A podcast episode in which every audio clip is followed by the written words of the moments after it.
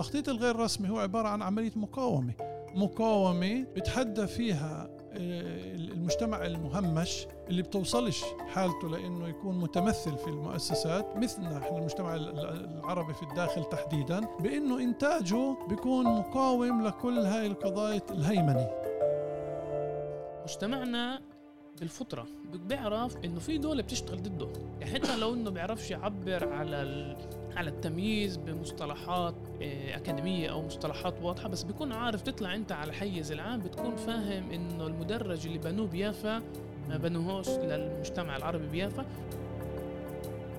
بالنسبة لتعريف كل المباني الغير مرخصة بأنها غير قانونية أنا بتفقش معاه لأنه إحنا في نهاية الأمر هاي جزء من تطورنا الطبيعي أن نبني مسكن لنفسنا سواء في النقب ولا في الطيبة ولا في الشمال.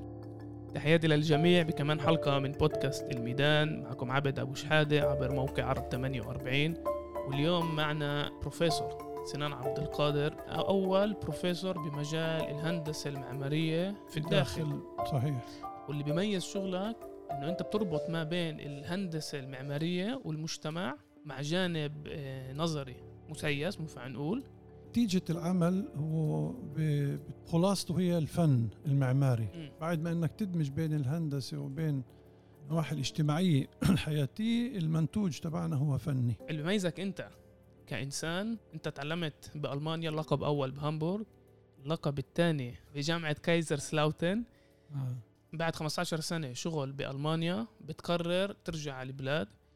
ومهم إن يعني نوضح أنت ربيت بالطيبة ابن الطيبة وأخذت قرار جدا جريء من الحياة المريحة بألمانيا. وفترة جدا مهمة الواحد يذكرها ليش في ظاهرة اليوم إنه عندنا شباب وصبايا اللي بيختاروا يمرقوا لبرلين.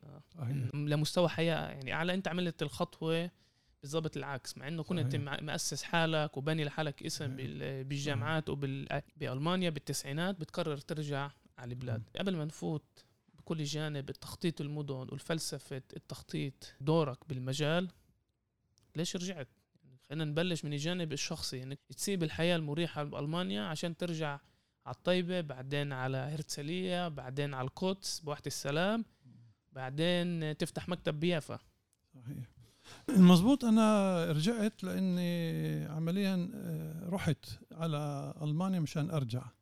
يعني هاي الانطلاقه والفكرة آه، هي بعتقد في صميم آه، تربيتي في البيت اللي أنا نشأت فيه وكمان في روحي وبنفسي يعني الانتماء مسألة الانتماء ما زالت هي الأساس في كل نواحي الحياة. يعني مش بس على نفسي وإنما كمان أولادي بيئتي المجتمع اللي أنا عايش فيه. فالعودة عمليا مش مرحلة ثانية. أنا كنت يعني صحيح بكل جوارحي وبكل قلبي وعقلي في ألمانيا بس دائما كان في هاي النقطة اللي أنا بنطلق منها والقاعدة اللي هي رجعتي وانتمائي إلى بلدي وطني الطيبة وفلسطين والعالم العربي كل هاي الأمور حتى يعني مهم أقول لك إنه اكتشافي للعالم العربي والمجتمع المجتمعات العربية والثقافة العربية كان أكثر بلورة ووضوح إيه، أثناء وجودي في أوروبا وألمانيا تحديدا بالتقائي لقائي مع كل الطلاب الجامعيين والمسيسين والأحزاب السياسية في, في أوروبا اللي معظمهم كانوا طبعا زي ما اليوم كمان إيه، مش بالضبط لاجئين جزء منهم لاجئين بس كمان أجوا يعني يدرسوا في هذه الجامعات من تونس كان لي أصدقاء كثير من المغرب الجزائر من مصر. هناك أنا التقيت في العالم من العراق من الأردن. إيه أنا طلعت إيه من البلاد مشان أرجع. يعني م. هذا هو الأساس لأنه إيه كان مهم بالنسبة لي أنه كل دراستي وثقافتي إيه يكون لها أثر وأفيد من خلالها مجتمعي اللي أنا يعني تربيت فيه. أبو عمر بالمقال اللي كتبته لجارديان أنت بتذكر كمان العودة للطيبة التحديات اللي موجودة لشخص اللي واضح عنده قدرات جدا عالية على مستوى العالم مش بس على مستوى الداخل أو على مستوى يعني مستوى فلسطيني. شفت التحديات إنه تفتح مكتب بالطيبة بتختار تفتح مكتب مع شريك يهودي بهرتسلية على أساس بناء مكتب ناجح يعني بالآخر هي مهنة وبالآخر كمان مهم إنه تترزق. وبتذكر شغلة جدا مهمة إنه كيف لما كان معك شريك يهودي المجتمع العربي كان مستعد آه، يتوجه لك. وهي ظاهرة جدا مهمة ومش بس بمجالك بجميع المجالات منها كمان العالم السياسي انه لما الإسرائيلي اليهودي بيكون معنا بشي مشروع إنه بصير في شرعيه للمشروع. يعني حتى بالعمل السياسي لما في معك يهود اللي مأيدين شغلك ونشاطك مش مهم قديش تكون راديكالي أو غير راديكالي إنه بتاخذ نوعا ما الشرعيه وهذا كمان للجانب الفكري للتخطيط اللي انت يعني المدرسة اللي أنت جاي منها. إنه لا في في حالة في حالة استعمارية بتأثر علينا وبتأثر كمان على شغلنا وبتأثر كمان كيف إحنا بنشوف الواقع اللي حوالينا. صحيح إيه، عبد شوف يعني أنا إيه، تجاربي الشخصية هي اللي إيه، دفعتني إني أتجه لاستكشاف الواقع تبعنا. يعني فورا بعد عودتي من ألمانيا تجربتي الأولى في الطيبه وضحت لي خلال فترة قصيرة جدا يعني أشهر إنه العمل في مجال العمارة والهندسه المعمارية وتخطيط المدن بيقتصر على ترخيص بيوت في الاساس في الحيز الخاص يعني زباين ناس كذا. والبلديات العربية إيه، بهذيك الفترة على الأقل يعني الحق يقال إن اليوم في تغيير. وهذا الشيء بدي أربطه بعدها مع عودتي كمان التغيير لأنه يعني خلينا نقول هيك بالتسعينات كان في هناك حراك سياسي من نوع اللي إحنا عمليا بنبحث عن اكتفاء وعن استقلال ثقافي اقتصادي إلى حد ما كعرب في الداخل مع الأحزاب اللي ظهرت طبعا ولها فضل في كل هذه المسيرة علي وعلى غيري.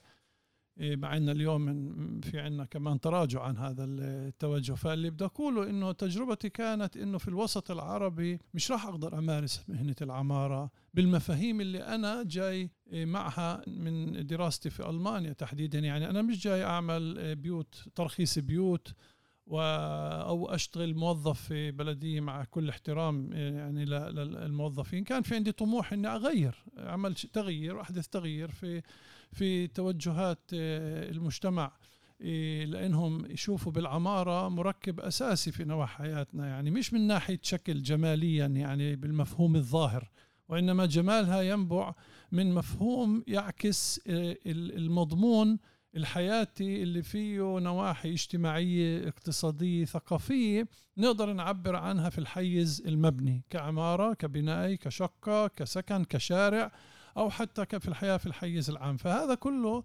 بأشهر قصيرة جدا فهمت أنه أنا هناك يعني راح أستنفذ كل طاقاتي. فكان مهم زي ما في كثير حالات إنك تروح لل في الحالة هاي للمكان المركز والأقوى تشتغل منه مشان ترجع لذاتك. يعني مشان أنت في داخل هذا الصراع الاستعماري يكون لك قدرة وقوة المفروض تنفصل بالمعنى المهني بالأساس والاقتصادي مهني واقتصادي عن بيئتك اللي هي عمليا تابعة للمسيطر. بالحالة هاي الإسرائيلي اليهودي تروح للمركز العمل والإنتاج مثل ما أنا اخترت أروح على هرتسلية بتوح اللي هي يعني بتمثل آه، يعني أرقى مستوى م. اقتصادي إذا بدنا هيك نعرفها بديش يعني أروح لنواحي أخرى إيه واخترت أعيش هناك حتى أنقل بيتي وعيلتي لهناك وأشتري بيت وهذا كان بحد ذاته تحدي على فكرة م. عبد يعني أنك عربي أعتقد كانت في هذيك السنين بالتسعينات أول واحد بيشتري بيت في هرتسلية وبسكن لفترة مع أولاده وعيلته وبيشتغل وبيحصل على مشاريع عند اليهود الإسرائيلية. بس كمان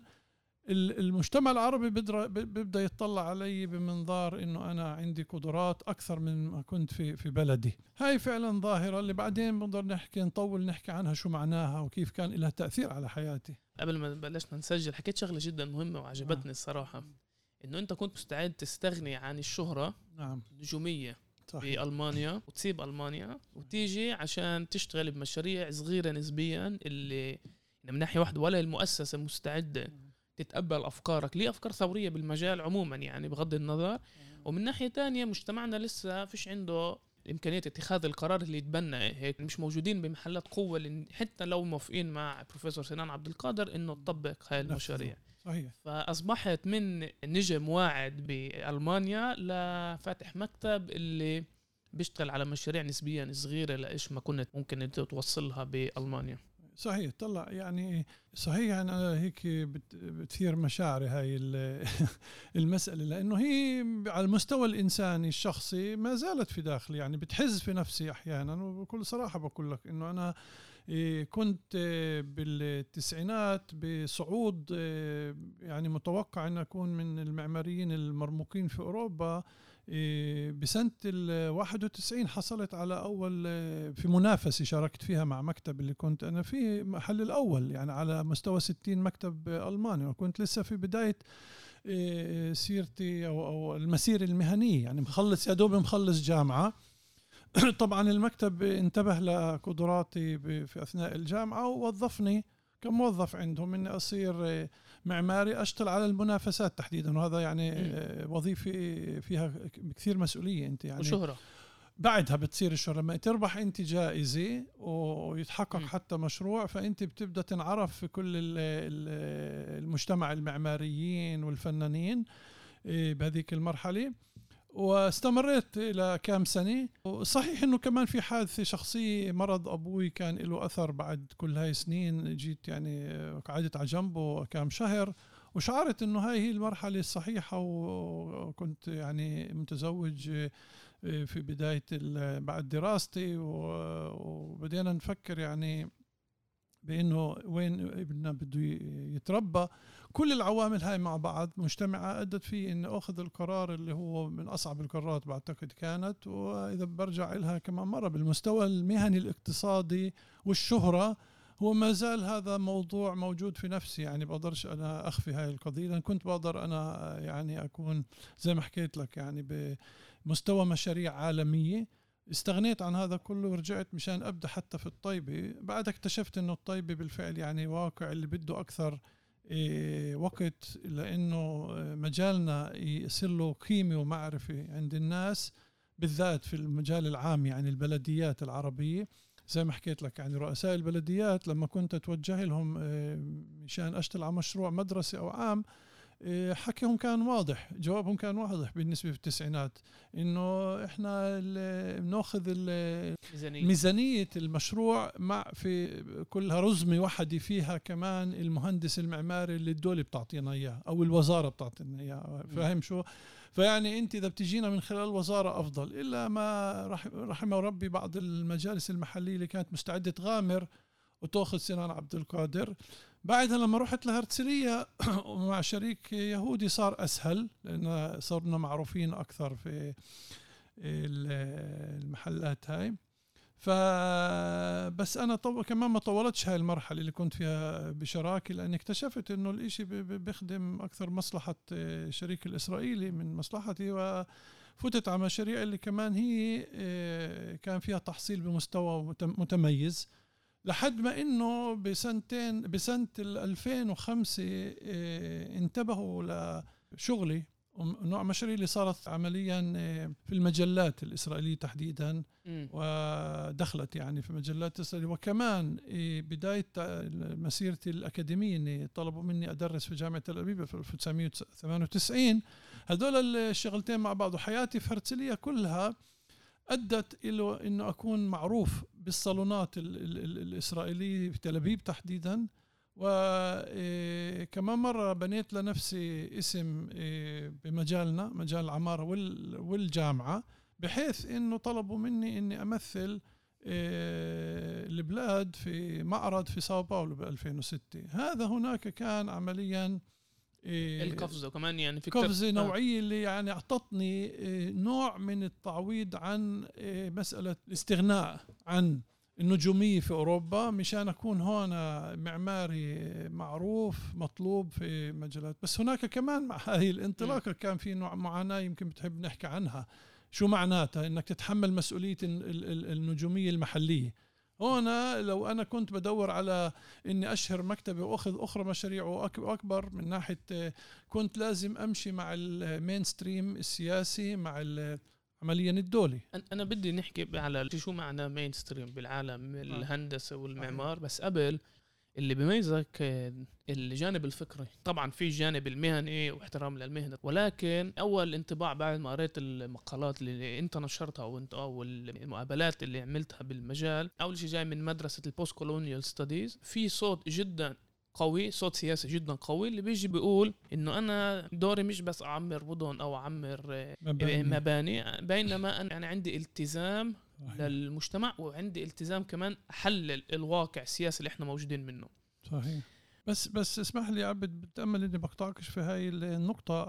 أحد يعني تحديدا هندسة العمارة تتميز عن آه، أنواع الهندسات الأخرى مثل الهندسة المدنية بأنه جوانب اجتماعية ثقافية هي أساسية فيها واللي بيكونش عنده إيه، تمكن أو هذا الاطلاع الثقافي على نواحي الحياة بالمجمل بيكون في عنده ضعف في الإنتاج الفني للعمارة. يعني أنت قلت كمهندس معماري بتميز بالفكر بس أنا اللي بدي أحاول أصححه إنه الهندسة المعمارية تحديدا وكمان تخطيط المدن أكثر تصميم مدن إذا بدنا فيها بأساسها في الثقافه والعمق الثقافي والفكري. إذا هذا الإشي بتكونش من ملكاتك بتكون أنت أقل موهبة.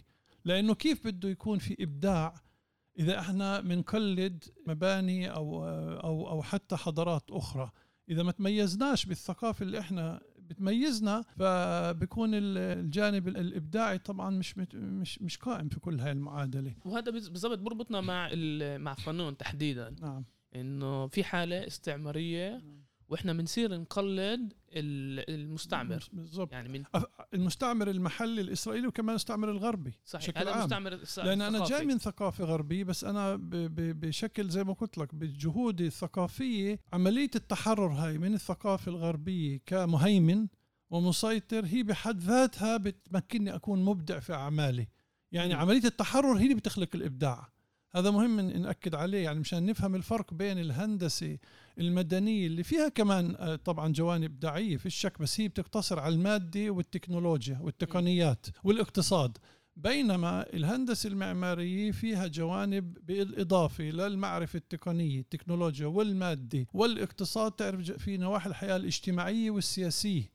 والثقافية بشكل عام. إذا هذا كل المعرفة النواحي المعرفة مش متوفره في المعماري فممكن يصفي مهني بنفذ قواعد العمل المهني بدون ما إنه يكون مبدع. حالة الابداع توصلها لما أنت يبدأ يتحول كل معرفتك التقنية المادية والفيزيائيه والى آخره لإنك عمليا تعبر عن واقعك الثقافي. هذا شيء مهم دائما نربطه. وبغياب الجوانب اللي أنت ذكرتهم الرابط بين المهنة لبين الثقافة وكمان دور مكتسبك أنت من المقال بخلق تشويش بالهوية. بصير إحنا نمشي ببلداننا وحاراتنا وبنطلع على الأعمار وبنشوفش الربط بيننا وبين المباني الضخمة اللي حوالينا. هذا أنا على فكرة إيه، يعني الموضوع عرفته وما زلت بشتغل على تعريفه من خلال برنامج دراسي اللي أسسته في بتسلقيل اللي هي الأكاديمية للفنون والعمارة اللي هو بيحكي عن الجانب الغير رسمي في تخطيط المدن والإنتاج المعماري أو الحيز المعماري. الإنتاج الغير رسمي أو التخطيط الرسمي هو ما يسمى في المصطلحات آه، العلمية informal planning بيعني إنك تطلع على هاي الحالات اللي فيها تخطيط ولكنها تخرج عن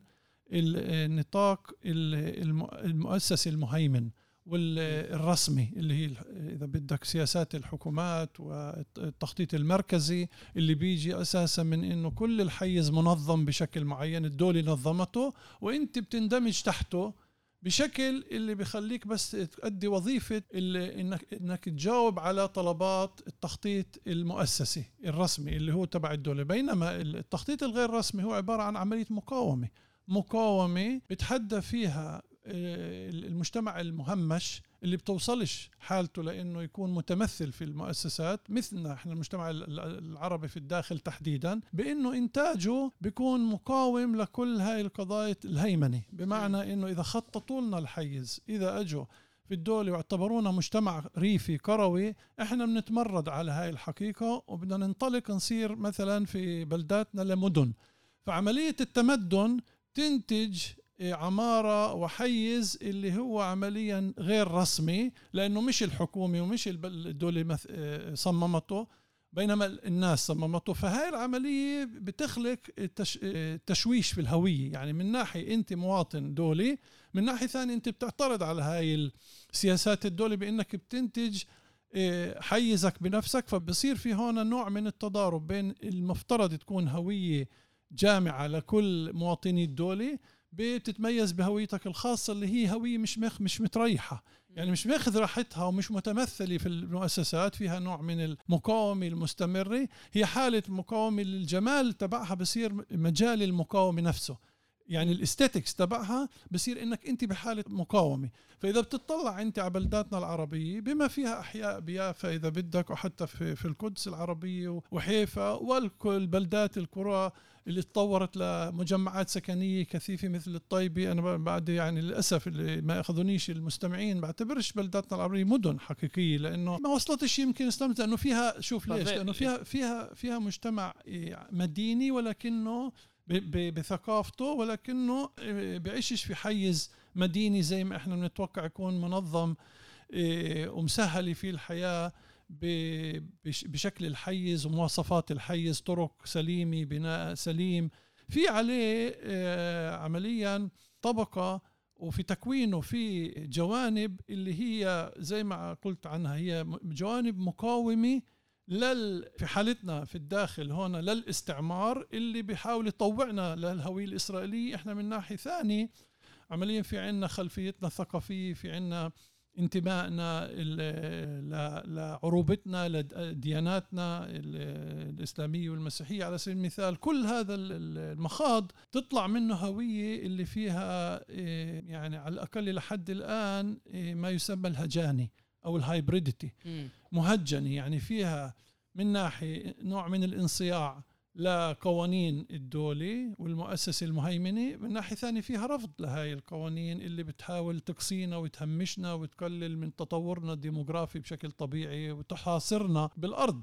يعني ليش مثلا من أهم القضايا اللي نبدأ فيها هو الصراع على المكان في قضية فلسطين إنه في حالتنا لما تأسست وقامت المشروع الصهيوني بدولة إسرائيل أول عملية قاموا فيها سرقوا 95% من أرضنا وهي أكبر تعتبر أكبر سرقة في التاريخ الحديث للأرض. فما يعني الحيز المادي تبعنا الأرض وبلداتنا تقلصت حجمها الأساسي أو مساحاتها الأساسية لتقريبا الربع.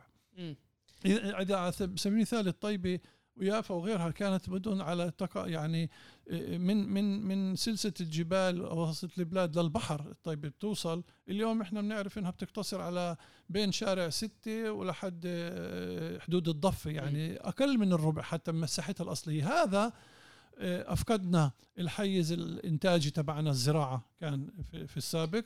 وحاولنا نندمج في المجتمع الإسرائيلي اقتصاديا ما للآن إحنا بحالة آه، نضال وبحالة مطالبة بحقوقنا.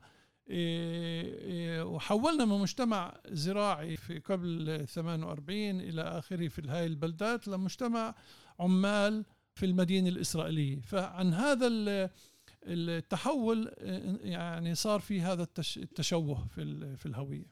قبل أعتقد سنة وزير الاتصالات يعز هندل بيطلع بعطي خطاب بالبرلمان الإسرائيلي يعني إذا أنا مش غلطان بكون يعني برد على أحد أعضاء البرلمان من القائمة المشتركة وبشرح له كيف هو بشوف كوزير الاتصالات كيف هو بشوف الواقع.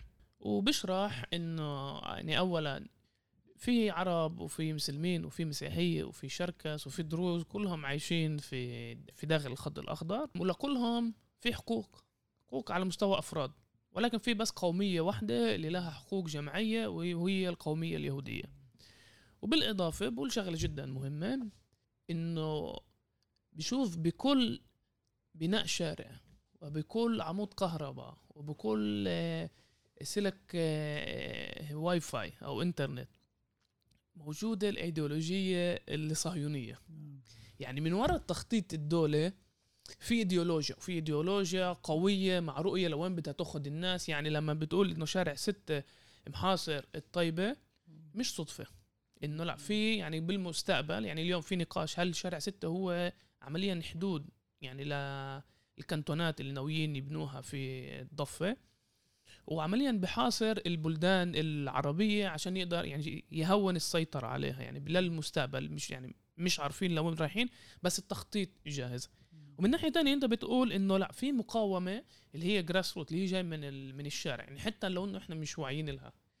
وهذا بيرتبط كمان لأحد الادعاءات المهمه لبروفيسور أمل جمال إنه مجتمعنا بالفطرة بيعرف إنه في دولة بتشتغل ضده. يعني حتى لو إنه بيعرفش يعبر على على التمييز بمصطلحات آه، أكاديمية أو مصطلحات واضحة بس بيكون عارف تطلع أنت على حيز العام بتكون فاهم إنه المدرج اللي بنوه بيافا ما بنوهوش للمجتمع العربي بيافا وبتقدر تميز كمان بدون المصطلحات الأكاديمية يعني مش لازم تكون جاي من المجال إنه بتطلع كيف مبني المدرج وباعتقادي النموذج بيافا نموذج يعني جدا واضح.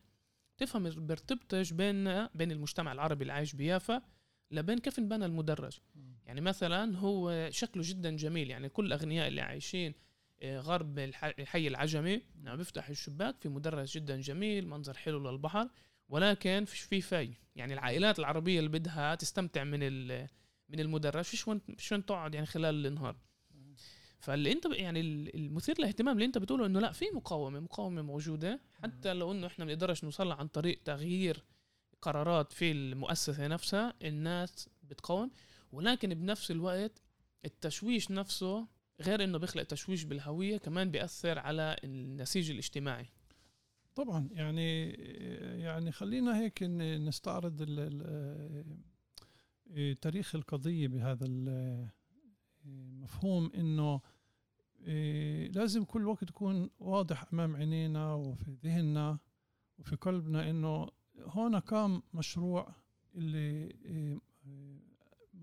مؤسس على قضية استعمار هذا البلد. والاستعمار زي ما عرفه مرحوم الدكتور عبد الوهاب المسيري وتحديدا في في مسألة اليهودية اليهود والصهيونية إنه استعمار إحلالي.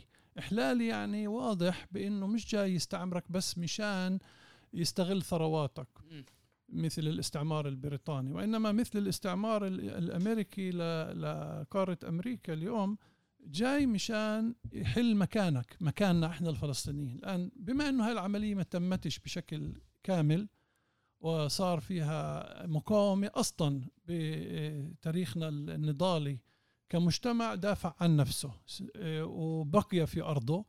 اللي تبقوا في أرضهم ال 150 ألف فلسطيني اليوم أصبحوا مليون ونص تقريبا مروا في مراحل اللي تحولت اتجاههم نظرة دولة إسرائيل بما أنه إحنا ما بنقدرش نطلعهم مع أنه لحد اليوم في نظريات ترانسفير.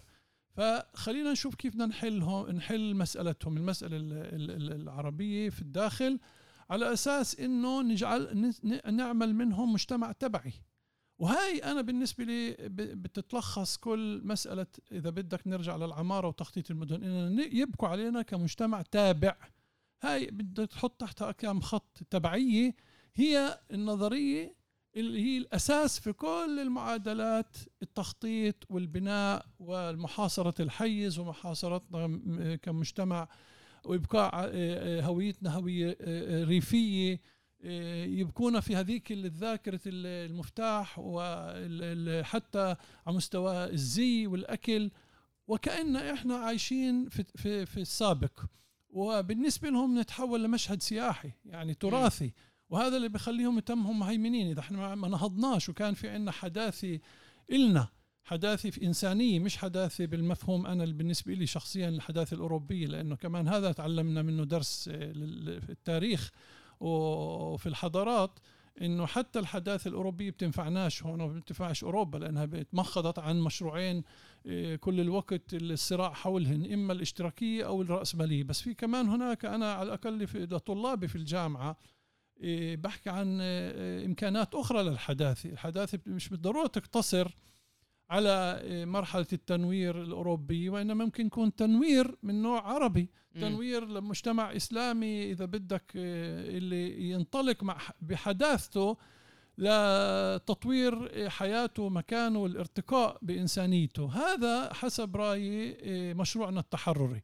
يعني إن نتحرر من الاستعمار إيه، مش انتمنا في حالة رد فعل ومقاومة رد فعل. أنا حكيت عن المقاومة صحيح اللي هي تمر عبر يعني الإنتاج الغير رسمي. بمعنى انفورمال غير رسمي يعني إحنا بنقاوم الرسمي. وانت هندل إذا ذكرته هو بيمثل المؤسسة الرسمية. والمؤسسة بتقول إنه العرب إذا ما طلعناهم مش من البلاد وحلينا مكانهم فالحل هو إنه نحولهم لهويات شخصية. ومش مجتمع إيه، إيه، إيه، متكامل. أبو عمر بما إنك كمان مطلع على المجتمع كمجتمع وبتشوف التغيرات الاجتماعية مجتمعنا وواضح إنه ظاهرة العنف والجريمة آخر عشر سنين نازلة تقوى بمجتمعنا أنت يعني كمهندس بتشوف الربط ما بين ال...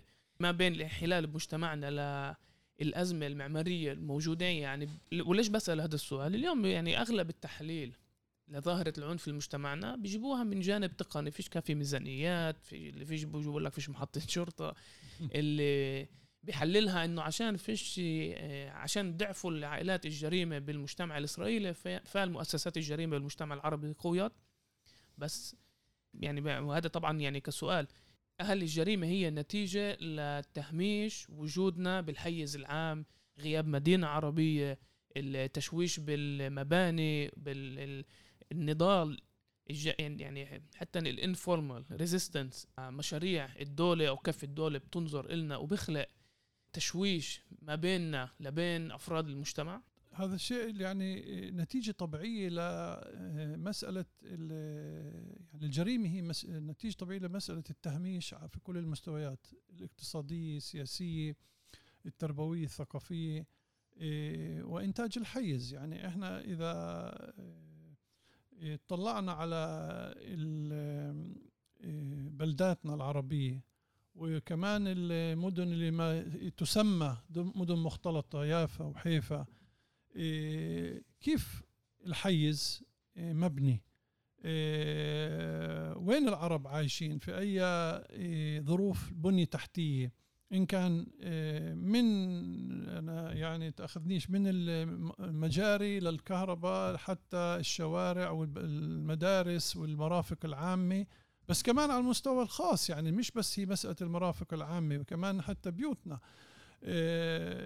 انت أكيد عندك تجربة بنفسك في في بلدية تل أبيب انه آه، تطور الحيز الخاص مباني خاصة للسكان العرب يافا آه، كثير متخلف عن تطور الحيز الخاص لسكان العرب آه، بيافا وهذه يعني إحنا أنا بلمسه في في في الواقع المهني تبعي. أنا مشان اليوم أحصل على ترخيص لبناية سكن بيافا باخذني سنين بينما الإسرائيلي بثلث الوقت والإمكانات وبتصير لازم تثبت حالك. طبعا. يعني غير يعني كمهندس أكثر نعم. من المهندس اليهودي. بدك تكون متميز بدك تكون آه، يعني فعلا زي ما قلت يعني وعندك قدرات آه، آه، تتجاوب مع القوانين وتتجاوب مع كثير نواحي اللي أنت في ناحية أخرى مرات أنا يعني شخصيا برفضها. كإشي بنزلوا علينا تنزيل يعني من فوق. ف فطبعا هاي القضية فيها في أنا يعني زي ما أشرت في بداية الحديث إنه العمارة بدون آه، وعي اجتماعي اقتصادي طبعا تقني ومادي زي ما قلت هي عبارة عن عن بتصفي مهنة أداة. يعني مش مهنة لتطوير الواقع وتنميته وخلق ظروف الحياة كريمة للإنسان. إحنا نفتقر لهاي الظروف الحياة الكريمة اللي آه، أي مجتمع بيطمح إلها بما أنه مسيطر علينا بما أنه إحنا في الهوامش بما أنه إحنا مجتمع تمثيلنا ضعيف جدا على المستوى الرسمي. فبنخلق لحالنا حيز غير رسمي. إحنا يعني بالغصب إذا بدك. يعني أنا بالنسبة لي تعريف كل المباني الغير مرخصة بإنها غير قانونية أنا بتفقش معاه. لأنه إحنا في نهاية الأمر هاي جزء من تطورنا الطبيعي ان نبني مسكن لنفسنا سواء في النقب ولا في الطيبة ولا في الشمال. مضطرين نبني إذا ما فيش مخططات هيكليه فانا بعبر عنها المقاومة بإنها هي عمليا الحالة الغير رسمية نبني بدون ترخيص. بس هي مش إيه، إيه، أنو قانون هذا اللي بنخالفه؟ القانون اللي هو عنصري قانون اللي بيقول إنه اليهودي هاي الدولة دولته وإحنا على الهامش. هاي معناته بطل قانون بنظري أنا. في شغلة أنت كتبتها وباعتقادي جدا جميلة. وطبعا راح يعني راح أخلي روابط لل كل المقالات كمان لموقع بتعريف الحلقة. من أحلى جمل قرأتها هي إنه أنت بتقول من داخل هاي الهبريديتي. وهاي البنى اللي بتنبني بشكل عشوائي في إلها جمال. يعني إحنا لازم نرفض الفكرة إنه هاي المباني غير جميلة. يعني كمان مفهوم الجمال. لازم إحنا كمان نسأل حالنا هو جميل. يعني مين قرر ما هو جميل أو شو غير جميل. واليوم أنا بما إنه مرتي من أم الفحم بتذكر يعني لما قريت المقال كنت رايح على أم الفحم وكنا طالعين على شارع القدس. من شارع القدس بتطل على الأحياء القديمة. بطلع على الأحياء بقول هي جميلة يعني الانسجام ما بين المباني لبين المسجد لبين حتى الاكتظاظ بين السيارات فيه إشي جميل. أبو عمر عن جد شكرا على وجودك هنا. إذا في عندك أي جملة أخيرة لاستخلاص الحلقة.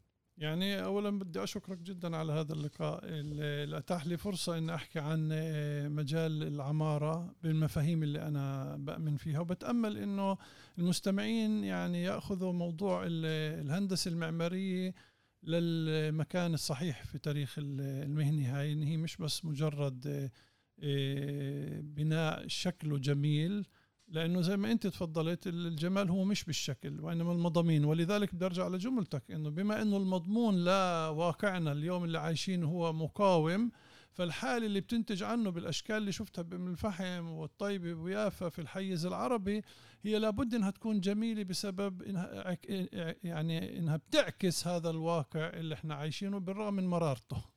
شكرا كثير أبو عمر. لكل اللي مفكرين يتعلموا هندسة معماريه أنا جدا بشجع أول شيء تفوتوا على موقع بروفيسور سنان عبد القادر اللي حيكون بتعريف الحلقة. فيعني عندكم الفرصة كمان تفحصوا الإمكانية تتعلموا عند بروفيسور سنان عبد القادر بما إنه من أهم المهندسين المعماريين عندنا بالبلاد. آه، شكرا أبو عمر.